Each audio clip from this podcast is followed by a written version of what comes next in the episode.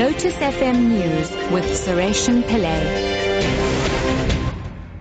10 o'clock, good morning. The appeals court in Bloemfontein has dismissed with costs the application by the SABC Communications Minister and SABC CEO Hlaudi Motsoeneng. They had been appealing against a High Court ruling that Motsoeneng be suspended and disciplinary steps be taken against him.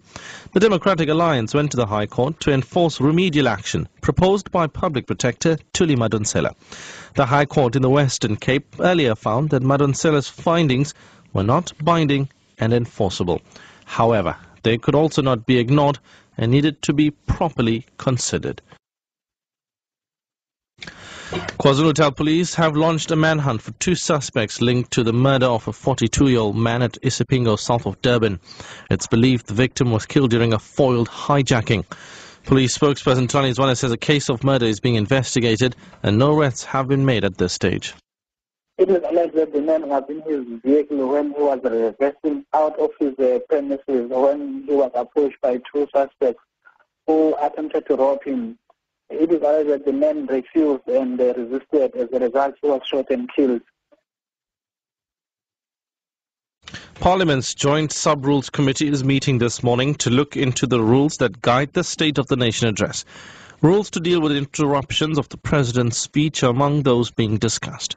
President Zuma's speech was interrupted for the first time in the history of democratic South Africa in February this year. EFF MPs demanded answers on payments for Nkandla. Mercedes Besent reports.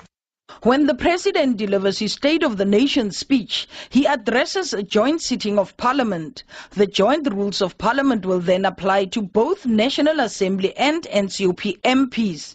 The Joint Sub-Rules Committee's co-chairperson, Richard Mdakane, says they will this morning look into a proposal to prevent the interruption of the President's speech in future. Uh, we are going to be discussing really the issue whether a member can really pose a question when the head of state is addressing the House.